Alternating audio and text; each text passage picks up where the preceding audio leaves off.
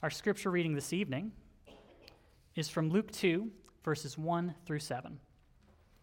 In those days, a decree went out from Caesar Augustus that all the world should be registered. This was the first registration when Quirinius was governor of Syria. And all went to be registered, each to his own town. And Joseph also went up from Galilee, from the town of Nazareth, to Judea, to the city of David, which is called Bethlehem because he was of the house and lineage of David, to be registered with Mary, his betrothed, who was with child. And while they were there, the time came for her to give birth. And she gave birth to her firstborn son, and wrapped him in swaddling cloths, and laid him in a manger, because there was no place for them in the inn. The prophet Isaiah declares that the grass withers and the flower fades, but the word of the Lord stands forever. And friends, this is the word of our Lord. Thanks be to God. When my kids were first born, I felt two emotions overwhelming joy and terror. Terror because they were so tiny and so delicate, I was afraid I might break them. And yet, something about that moment, that first hour with my children, reminded me of the Christmas story. And it made me think this is exactly what Jesus did. The Son of God became a tiny, delicate baby to save us. To think that the infinite Creator would willingly choose to do this is astounding. And truly, Christmas is an astounding work of our God. It's in the Christmas story that we discover that God is fulfilling his word to send our promised king. In a prophecy in Micah 5 2, God says, But you, O Bethlehem Ephratah, who are too little to be among the clans of Judah, from you shall come forth through me one who is to be ruler in Israel, whose coming forth is from of old, from ancient of days. The Israelites were waiting they were waiting for God to send a descendant of David, born in Bethlehem, to rule over Israel and ultimately the whole world in peace and justice. They were waiting because they had read prophecies and promises of God like this one in Micah. And onto the scene comes Jesus, born in Bethlehem, a descendant of King David. And what's cool is how God gets Mary and Joseph to Bethlehem. Caesar, the emperor of Rome, has ordered a census, probably because he wants to tax people. Why else do you have a census? However, that means that Joseph and very pregnant Mary have to go to Joseph's ancestral hometown of Bethlehem. And so God is orchestrating world events so that this census causes them to be in Bethlehem at just the right time for God to fulfill his word. And I think it's amazing how seemingly ordinary or unrelated events, even unwelcomed ones, God can use and God can move to do extraordinary things to fulfill his promises. It's also in the Christmas story that we learn that Jesus came to save us. The angel Gabriel tells Joseph in Matthew 1:21, Jesus will save his people from their sins. Now sin, as you know, is when we say to God, not thy will be done, but my will be done. It's when we lie, when we hate others, when we look down on others and think, I'm better than you, when we say terrible things to those we love. And we spend much of our lives acting as if God doesn't even matter, if we acknowledge him at all. We're kind of like a computer that goes to its creator and programmer and says, I don't need you. When in fact, the computer would not exist if it weren't for its programmer. And so, really, sin is treason before a holy and righteous God, and we know that we are all guilty. And like we would expect, we deserve God's judgment which leaves us in a, in a very hopeless situation. But then, instead of pouring out his negative judgment on us. In extraordinary love, through sending Christ, God chooses to have mercy on us. God extends his grace and undeserved kindness on us. He pours out his love upon us. The greatest hope in human history is born on Christmas Day. Jesus comes to save us from ourselves, to save us from our sin. He comes to show us that in Him is where we find real life. It's not in the stuff or the gifts or in others, but it's found in Him and in following Him, knowing Him, and loving Him. In John 10:10, 10, 10, he says, The thief comes only to steal and kill and destroy. I came that they may have life and have it abundantly. And so then it's also in the Christmas story that we remember baby Jesus grows up, that he is born to die. He will grow up to save us from our sins at great cost to himself, taking our guilt and giving us his innocence. Jesus tells his disciples in Mark 10:45 he came to give his life as a ransom for many.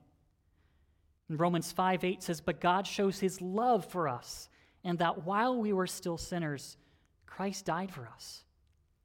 Jesus' mission from before he was born was to save us and to heal our broken relationship with our Creator.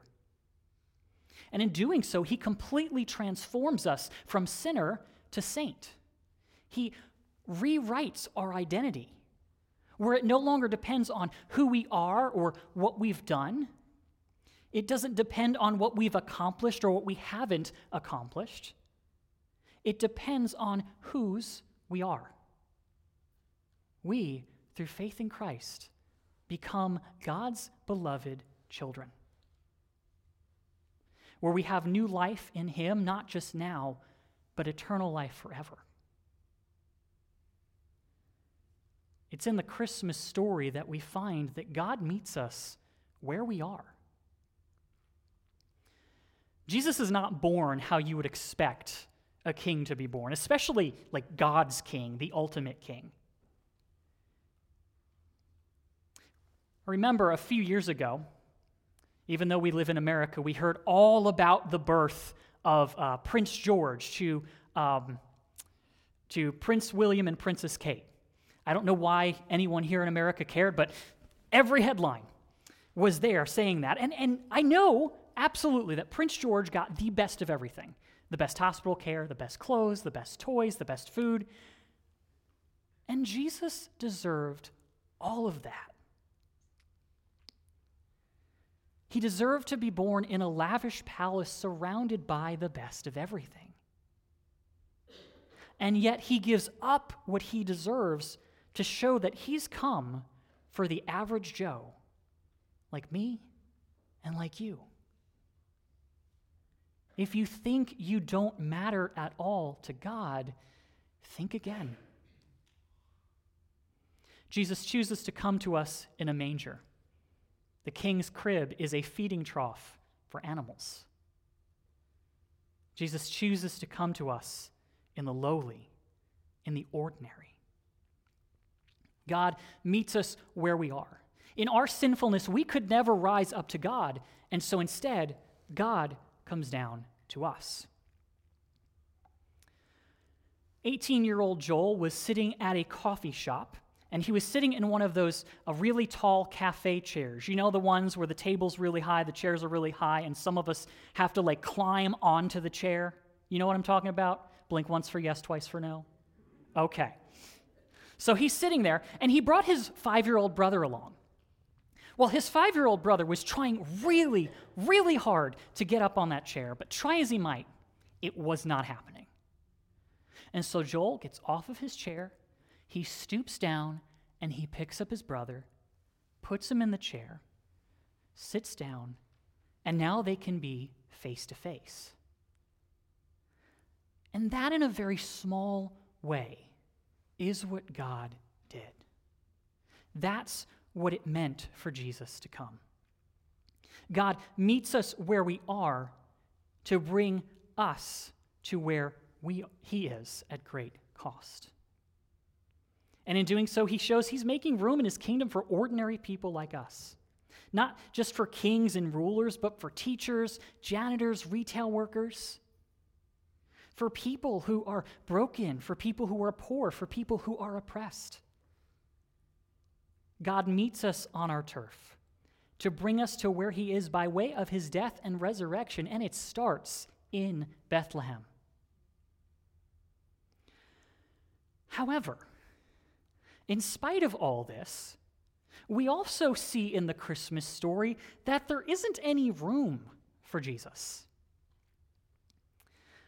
Emily mentioned to me the other day um, that she was kind of astounded uh, about this. She, she said, Could no one give up their room for the lady that's about to give birth? Could no one give up a bed for the promised Savior? How could they have missed that God was right there? And yet, are we so different? Are we so different? I think all of us, at times, we, we leave little room for Jesus in our lives. There are times we take God's extraordinary love for granted. Or we obsess over our looks or our clothes or having the highest achieving children or getting every single action figure there is, or if you're me, every single Hardy Boys book known to man. Regardless, we make those things more important to us than Christ. We forget, too, that we are God's beloved sons and daughters and live as if it all depends on us, as if we have to fix ourselves, when in reality, He came precisely because we couldn't.